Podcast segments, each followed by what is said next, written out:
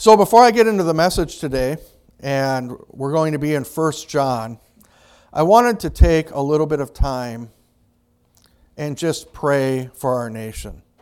Obviously, unless you've lived in a cave or been out fishing for the last couple days, you know that um, nearest to us, Minneapolis, has been rocked with riots.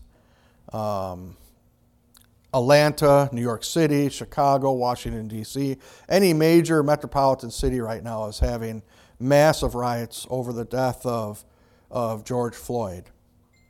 And to any to any person, if you've seen the video, yeah, the officer definitely used excessive force there. Um, and it's been blown up into a whole racial thing, which I we don't know if that's what the case was or if it was just a bad cop. It could have been either one. But either way, regardless of that, I want to pray for our nation. I want to pray for healing amongst amongst the races. But I also want to pray against the forces that would divide us. Because a lot of people are using this right now to divide. Media is using it, politicians are using it um, as, as a way to, to, to create an us versus them kind of scenario. And I want to pray just against that and for unity in our nation.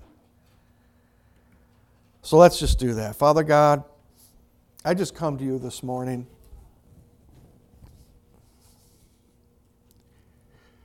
And I admit that watching the news, I, I can have emotions one way or the other. I can, we all, it's, we all probably in some way have a little bit of racism within our, our hearts and our minds. Even if it's just as subtle as saying, well, look what they are doing again.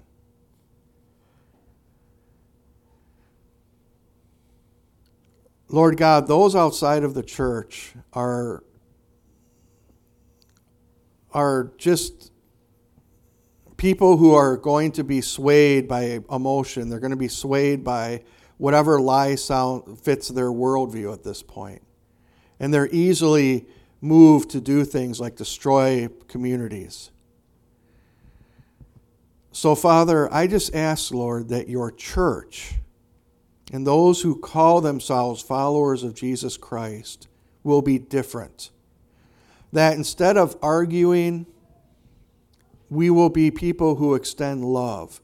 Instead of, of condemning, that we will extend that olive branch of peace. And that you help us, Father, to see this on the spiritual level. This is just another battle in the war against light and dark. The people who are rioting right now, they may have a grievance, it may be a legitimate grievance. But they're still being used as pawns in a, in a, in a battle of God versus Satan. And we ask, Father, that you just help us to be on our knees and pray. You help us to love one another you help us to, to spread mercy and grace when we speak, and help guard our hearts and minds against the forces that would so easily divide us, Lord. Father, we pray for peace in Minneapolis. We pray for peace in Washington, D.C. We pray for peace in Chicago or Atlanta or any of these other places that are, are just blowing up with riots right now, Milwaukee. Father, we just ask, Lord, that the spirit of peace on this Pentecost Sunday will come into communities.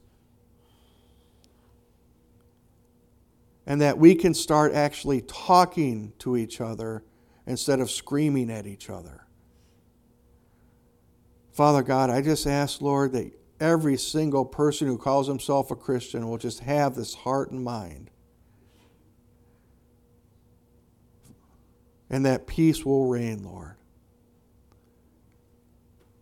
Father God, I ask this in your name. Amen. So, into our lesson today, We're going to be talking about flattening the fear curve. Been hearing a lot about curves, haven't we? Flattening the curve, flattening the infection rates, flattening the um, amount of people exposed to the coronavirus. We've seen all kinds of people, people that maybe some of us uh, giggled at, walking uh, into Walmart and have a homemade hazmat suit on. They have garbage bags wrapped around them. They have um, big lab goggles and, and big hoods and everything else wrapped around them, and they're they're walking into Walmart and um, and things like that. And I, I, I, don't mean to bring this up to necessarily mock these people or make fun of them, but I just um, use that to illustrate the effect that this fear that we've had over the last several months can ha- make people do crazy things, can't it? We also see that in our discourse with one another. We see that in the way that people have talked to one another. If you want to start a, a, social media fight or even a fight amongst your relatives, talk about wearing a mask. The necessity of wearing a mask. Some people say if you don't wear a mask, you're killing people. Some people say if you do wear a mask, you're a sissy. I mean, there's, there's, there's so many sides to all of this that, that it's just creating even more of a um, conflict within our um, society.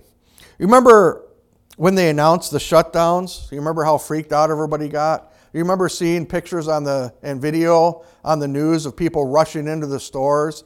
I saw a young lady literally punch an older woman, you know, someone like Genevieve's age, punch her in the head to get the last roll of toilet paper. And what the heck was this thing with toilet paper anyway? Of everything that we're going to go and ransack a store over, it was toilet paper. Come on, every single one of us has phone books we never use in our house. Thousands of pages of toilet paper right there if you absolutely need it, right? But everybody needed their Charmin. I, I have no idea what it was. You saw people rating it for non perishables. And if you are one of those people that stock up on the non perishables that are just sitting there, consider it for our food pantry next month. You know, giving a little bit of that away. Anybody buying ammo and gun? Dave, you don't count, you're always getting guns. I stocked up on ammo, not because I was afraid that the parsonage was going to be overrun. I was afraid that the ammo was going to run out before hunting season and I wouldn't be able to hunt. So, yeah, I, I got a little bit of um, extra ammo. Yeah, I didn't, I didn't think anybody was going to be raiding the parsonage for anything. But um, anybody stock up on cleaning supplies or sanitizer? Anybody? Nobody's willing to admit it. Yeah, mom.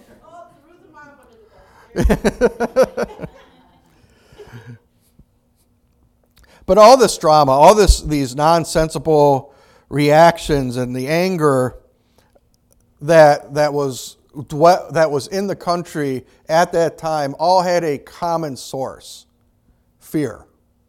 It was all about fear, a fear reaction to the unknown. None of us have ever lived through a true pandemic like COVID before. And if we're all honest, we probably all had these reactions at some level or another. I remember the first time I had to go and treat a suspected COVID patient that turned out to be positive. I have an industrial, fa- industrial gas mask essentially on, big safety goggles with a safety shield. I have a, a rubber um, kind of overall over the top of myself, two pairs of gloves, a head covering, and I'm walking in there and I sound like Bane on Batman. It's like, no cares who I was until I put on mask. That's how I'm talking to my poor patient who's sitting there thinking, I got the coronavirus and I'm going to die. And I remember going into that room, and pro tip if you ever get into the medical field and have to go into an infectious person's room, make sure you go to the bathroom first. Because you're, what I discovered is you're going to be in there for an hour or two because there's no sense in having multiple people going in and out of the room and spreading things over the place because once you come out of that room, you got to take everything off and decontaminate. So it, you are in there for a while until everything possible that you can do for that person is done. Then you get to leave the room. So I remember going in there and just thinking these little viral particles are just floating around everywhere, and I'm sucking them in. And I'm wearing an N95 mask. The, the 95 stands for it will filter 95% of the air. That's what the 95 stands for, which means I'm breathing in 5% of the viral particles in the room.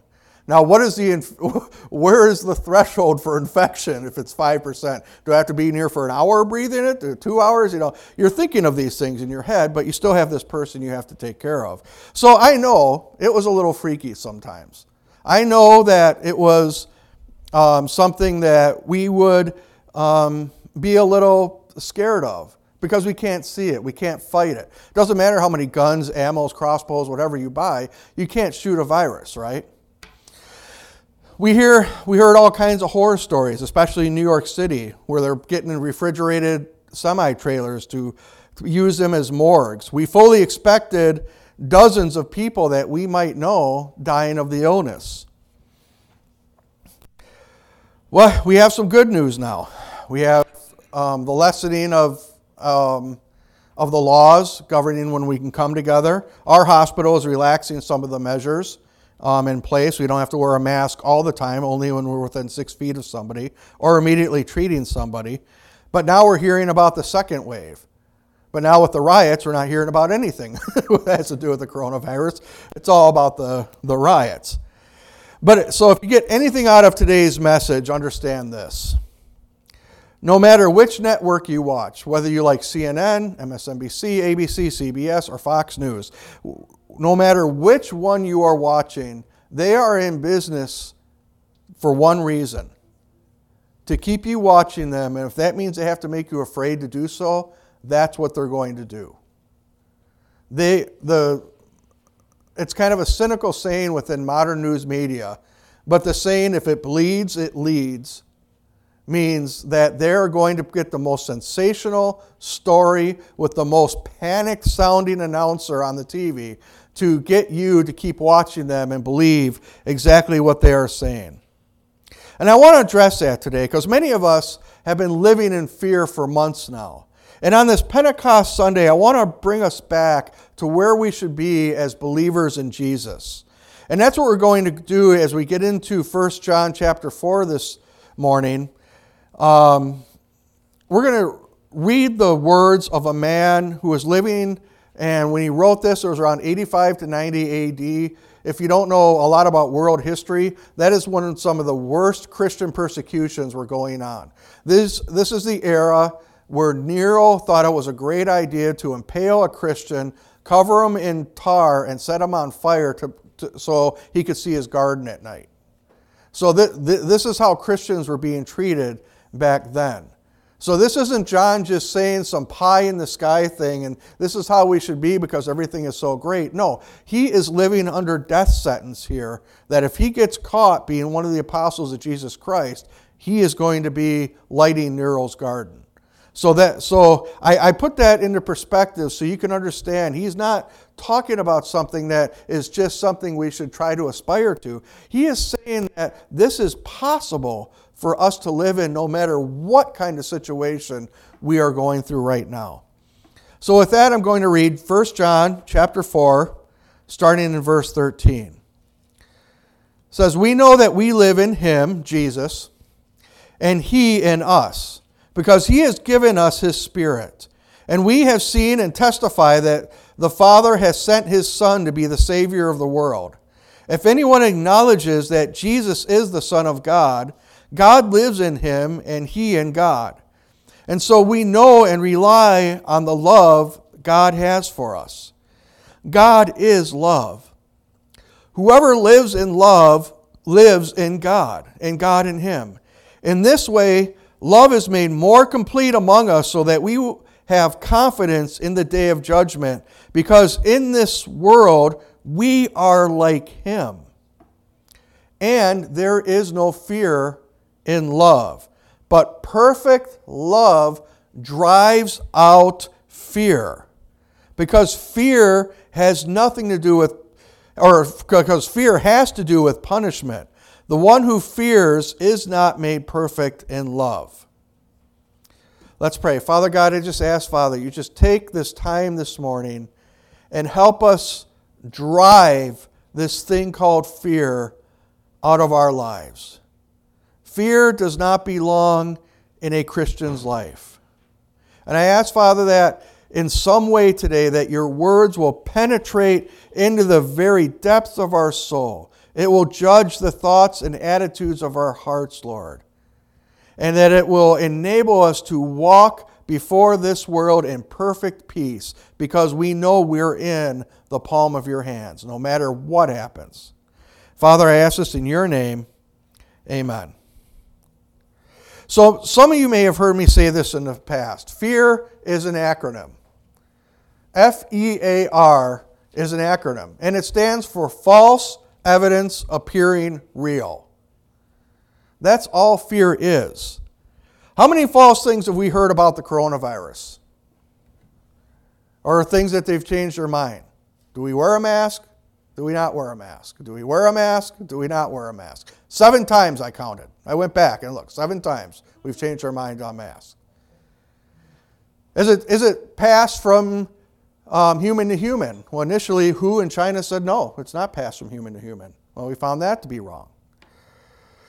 We heard of a death rate of 5 to 6% in the beginning. If that were true and we translated that into the population just of, of Whitehall here, that means almost 100 people would die. 100 of our neighbors would die. And countywide, up to 1,500 would die. Statewide, almost 300,000. And nationwide, 16 to 20 million people dead if it was a 5% mortality rate. So, what did it turn out to be? Well, much less.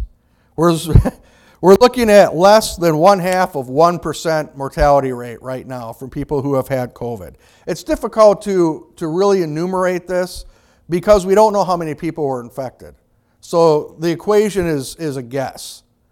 But we know it's much less than one half to 1%. Um, right now, they're saying we're a little over 100,000 deaths of people who had the COVID disease, but what they're doing is almost every month they're halving those and halving those and halving those because what they're finding is the autopsies show the person had COVID, but if a person was hit by a train who happened to have COVID, COVID is not what killed them. So that's why you see these numbers constantly being adjusted. So, what is happening here is that COVID is going to be the same as a flu season, maybe a bad flu season when we finally uh, come up with the right numbers a year from now or so. And unfortunately, we kind of all lost our minds over it, didn't we? As I said, young people beat up old people for the last roll of toilet paper. Moms ransacked stores to, um, to hoard enough food for their family. Hospital systems cleared out their schedule. We cleared out our entire operating um, the entire people that, that work around the operating room were retasked. We shut down all surgeries, even uh, of elective surgeries. And people have suffered and died because of this because their surgeries were considered elective. We allowed the greatest economy that has ever existed in this country or maybe even the world to fall into a possible recession and allowed millions and millions to become unemployed because of fear of false evidence appearing real. We can blame the media, and for sure, I think they had a large part in this. The 24 hour news cycle had everybody freaking out. We can blame the government. They went safe sided with everything, got probably some bad advice, and went with the worst case scenario for everything. Um, we can blame people on the internet for churning out new conspiracy theories almost daily of how this was started, what the government's trying to do, how they're trying to take over, how we're going all going to have a chip implanted in us, how this was a planned event to usher in the new world order. Take your pick of whatever conspiracy theory you want this week. It's been out there. I've actually lost friends over this when I said, Do you really believe what you just wrote? That the giant spaghetti monster is coming to take over. I mean, it's, it's stuff that's almost as ridiculous as that. And yeah, people unfriended me on Facebook over this stuff. But ultimately, the blame belongs to us. We have a choice of whether to allow this false evidence that appears real to drive our emotions, our decisions, and our actions during times like this. Now, I expect the people outside of the church to react like this. When people ask me, you know, where's the church in the riots? I don't think your average elder or deacon is out there breaking windows. I don't think they're out there burning cars or storming police stations. I could be wrong. Maybe they got caught up in it. I don't know. But I, am willing to bet that your average evangelical Christian is not out there rioting right now. These are people that are outside of the church and have no other hope other than what is in this life. So when they see an incredible injustice like what happened, they got mad and they had to, and couple of that with the fact they've been cooped up for the last three months, it all exploded into one giant rage ball. And that's why we're seeing what we're seeing right now. But what about us? What about those who call themselves Christians? Should we allow fear to guide our actions, our emotions, or our spiritual help? So let's talk about that this morning. Now, there is something that is called a healthy fear. The Bible tells us to fear God. Fear means to have a healthy respect and stand in awe of who God is. And that is a good fear. There's also a good fear that happens even in our lives. If you're driving home today and your car stalls on the railroad tracks and there is a train coming, fear should inform you to get the heck out of your car, right? God is not expecting you to, hold up a hand and say, In Jesus' name, train, stop. Because God is going to let you get run over as evidence that He does not suffer fools well. Okay, he, I believe in faith. I believe in all of that. But there has to be also a little bit of common sense. God says, let us reason together. You know, he, he gave us common sense and reason so that we can get out of dangerous situations. He gave us these emotions so that we can make a decision yeah, I don't think I want to take on a train today. That's just being logical and, and common sense. That's not faith to stand there, that's just dumb. What I'm talking about here is when we dwell on potential danger. That this is what causes anxiety in many of our hearts. And yes, I get anxiety sometimes. There's times that, I, that I'm anxious. There are times that I'm in dangerous situations as a paramedic, even in a hospital or, or as a firefighter, that, you know, I can have anxiety. And I understand this. I'm talking about dwelling on it. I'm talking about this, this fear that digs its claws in and holds on tight to your spirit. And John tells us in the scriptures that we have just read that the antidote for this is to be filled with the Holy Spirit. If you are a Christian, if you are a child of the King, you should be filled with the Holy Spirit. That's what Pentecost was all about, was God placing his very nature in us. And John said it here in the second part of verse 16. He said, Whoever li- lives in love lives in God and God in him. In this way, love is made complete among us so that we have confidence on the day of judgment because in this world we are like him. That is why the Spirit of God came at Pentecost, is to fill us with this spirit that is not our own, but that will empower us to be able to live courageously in this world. How many people here, you ever seen like a cartoon or a TV show where they have like a devil on one shoulder and an angel on another? Anybody seen something like that? And you have these two whispering things that, you know, you know, go ahead and do it. Go ahead and do it. Nobody's ever going to know. Go ahead and, and, you know that's wrong. You know that you shouldn't do that. You know you'll get in trouble. Nah, shut up. You know, and you get you get this kind of thing going across, and there's a little bit of truth to that in in in the reality. The Bible says that we wrestle not against flesh and blood, but against powers and principalities of evil in the heavenly realms. And that whisper of the enemy is always trying to get our attention because he knows that if he can get access to our minds, then he's going to be able to go down and grab our hearts as well. And that's why it's so critical for us as Christians that we don't allow the enemy to feed his negativity into our hearts and into our minds. A really good way to imagine this is imagining there are two dogs in a fight. Say there's two dogs that are just snarling at each other, and a small crowd gathers. And one of the dogs is a 120 pound pit bull Rottweiler mix. And the other dog is a little 70 pound Labrador retriever. Now, as these dogs are barking and snapping at each other and they're getting ready to fight, you know, somebody says, $50 on the pit bull. Another person says, Yeah, I'll take 100 on the pit bull. Everybody starts betting on the pit bull to tear this poor Labrador apart because we know Labradors are generally friendly, non violent dogs. I know mine, my Labrador, I have one. The biggest danger any burglar has in her house is tripping over her in the middle of the night. Because that's, the, that's, that's pretty much the biggest danger they're going to have. Labradors are just very friendly dogs. And so everybody's throwing down money on this, this, this um, Rottweiler to win this fight. And except for one older man in this crowd, he said, okay, I'll take all those bets. So they, so everybody's passing over the money and, and all this, and all of a sudden the, they just start going and they're, they're clawing and they're biting and they're scrapping and rolling around in the dirt and everything.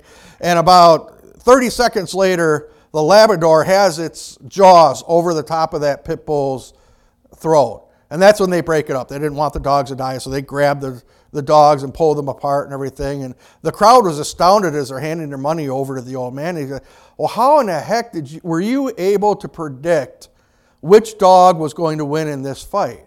And he goes, Well, the pit bull lives on this side of me, and the Rottweiler, or I mean, the Labrador lives on this side of me, and I see how both owners treat their dogs. Labrador gets fed all the time, gets walked, gets well taken care of. The pit bull, he might go for a couple days without being fed. He might go a few days without being walked or being shown any affection or anything. He goes, I know the better fed dog is the one that's going to win that fight. Same thing is true in our spirits.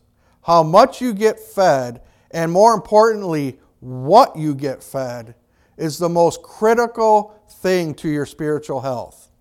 If you're sitting in front of a TV taking in the news, if you're reading it online and arguing with people on social media, if you're doing all these kinds of things, you're feeding the wrong dog.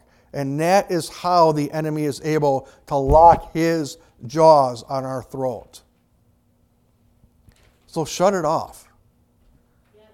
Shut it off. Put on something that's, that's more holistic. I'd almost rather have you watch a Hollywood movie than the news right now. Honestly, it's going to do less damage if you think about it. I mean, there just feed yourself correctly. It's like a compute when I was in computer class and back in the in the day when we actually had to program computers and I remember learning the computer languages of BASIC and Fortran and Pascal. And is anybody, was anybody in school and you had to learn that? So I know it's, it's only people that probably my age, right around that time. we actually had to write a pro, different programs. We had to write programs for address books and, and uh, telephone lists and all these kind of things so that the actual, you'd actually be able to search it and find the number you're looking for. And it would take hours to program all this computer code stuff into the computer. And if you missed one little dot, slash, um, exclamation point, parenthesis, nothing would work. And you'd get so frustrated, you'd be looking through a hundred lines of code that you've just written, trying to find that one little error. And our instructor just be walking around going, oh, ain't working, garbage in, garbage out. You put garbage code in, you get garbage code out, and it's not going to work. He, gosh, I wanted to choke him to death. He, that's all he would say is garbage in and garbage out all the time. And it's a, but it is true in life. If we put garbage in, we're going to get garbage out. People who are short tempered, people who are filled with anxiety, people who have any of these negative things that they want to get rid of, I ask them, what are you putting in? Because what you put in is what you're going to give out.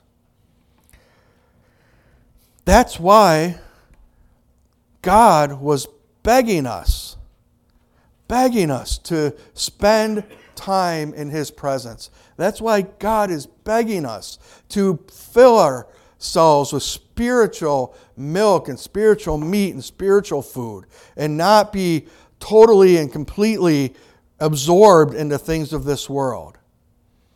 If you do that, fear can't dwell in your heart. Now, when I, whenever I talk about things like this, I'll get somebody who's going to say, Well, I've been diagnosed with anxiety, or I've been diagnosed with depression, or I've been diagnosed with this. And that's an issue. It is. It's a, it's a proven medical issue, and it means you're going to have a little bit of a tougher road with this. I'm, I'm, I'm not going to kid you with that. But you know what? Victory is still possible. One of those things I learned in all the schooling I'm taking is how your brain gets wired. The wiring inside your brain is called a neural pathway. And there's, there's quadrillions of these pathways in your brain. Now, how these are laid down is from early childhood up until now. You're still laying down neural pathways as I talk. It's laying down a new neural pathway into your brain. And these are literally the wiring that governs how you think and react to the world around you. So, repeated stimulus followed by repeated action hardens those pathways to become a new normal.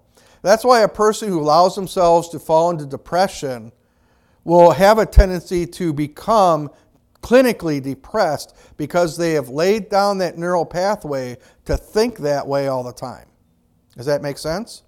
You've created a, a, a physical connection in your brain to be depressed. Now, through therapy, through different medications, different things like that, you can rip up that neural pathway and put down another one. But it is very difficult to do and it, it takes a long time. Um, an extreme example of a neural pathway is something that's familiar to most of us PTSD in a soldier. Does anybody know a former combat soldier who jumps when something goes off, something goes bang? My grandfather did this 30 years. I knew him 30 years after World War II, and he would still sometimes die for, die for cover if there was a sudden noise. 30 years had gone by, and he would still do that.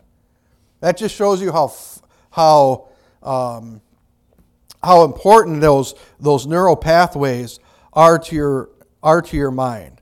And this is how we allow our brains to um, to be hardwired to react certain ways. And why, if we allow fear based stimuli to um, provoke responses that are not of God, why they stick so hard. Because we repeatedly um, anchor that neural pathway down harder. Every time we allow ourselves to go that way, it's, it's like addiction for that matter. Addiction, that's just where addiction comes from. Neural pathways that are just so cemented that they can't move any other way. But Jesus, Jesus can heal all of that. When we allow the Holy Spirit to come into our lives, He starts cleaning all of that up.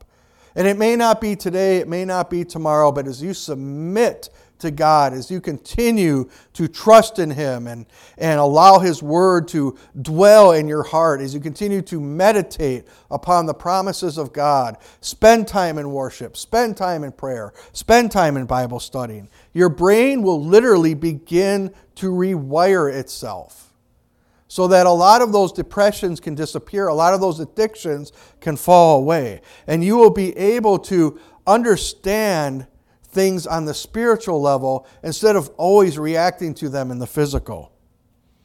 And that's why throughout the entire Old and New Testament, God begs his people to do just that feast on his word.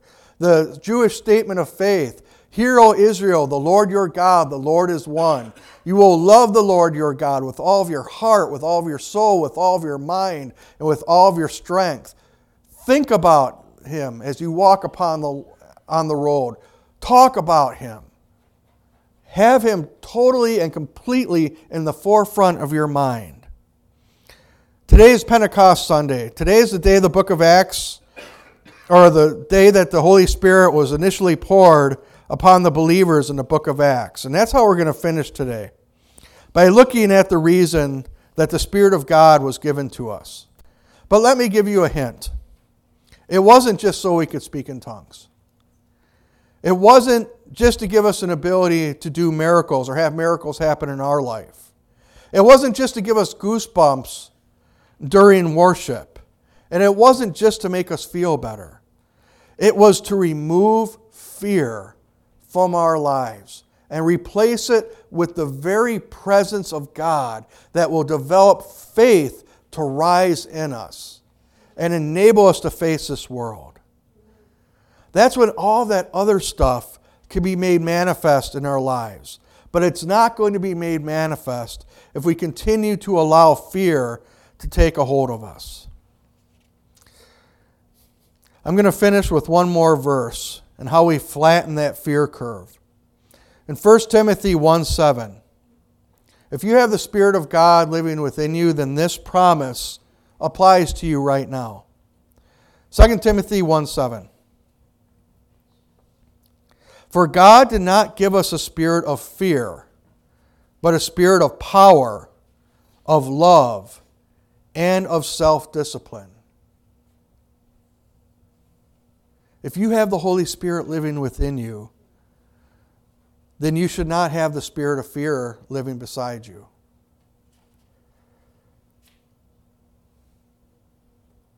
Let me ask you if God's Spirit is living within you, who does God fear? Is he afraid of you? Is he afraid of, of a police officer, a soldier, communist China, Russia, United States military? Does he fear all that? Nope. So, fear is a dominant part of your life. And I'm saying this as your pastor, I'm saying this as a friend, I'm saying this in all humility, not as, a, as an accusation, but as something that can help you rethink how you, how you live. If fear is a dominant part of your life, ask yourself this question Whose spirit is in control of your heart and your mind? Is it the spirit of this world or the spirit of God?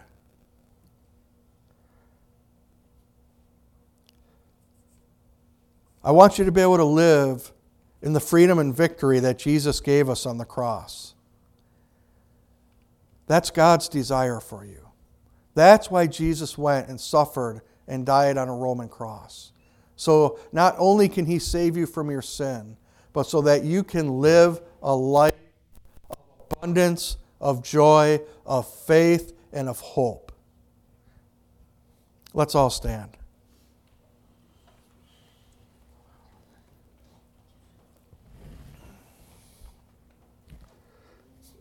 Father God, I thank you, Lord, for everyone in this room and everyone who will hear this message over internet.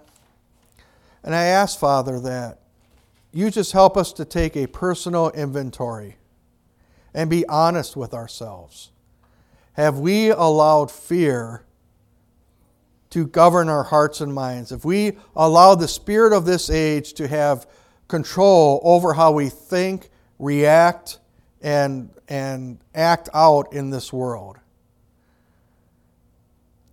And if so, we just open up our hearts, our minds, and our souls to your Holy Spirit. And we ask, Lord, that you just come upon us in power, just like you did in the book of Acts. And that we can have an experience of rebirth in you that all those things the devil has tried to place into our lives will be swept aside by the power of your love and by the incredible the incredible fullness of your presence lord father we thank you on this pentecost sunday we thank you you brought us back together as a church family and i ask father that you just bless everyone here with the spirit and power of god to be able to walk before this, this community as the sons of God you have called us to be. Lord God, I pray this in Jesus' name. Amen. Amen. God bless you. Thank you all for coming this week. Remember, we're not starting up Wednesdays for a few more weeks, but we'll see you um, again next Sunday. at 10:30.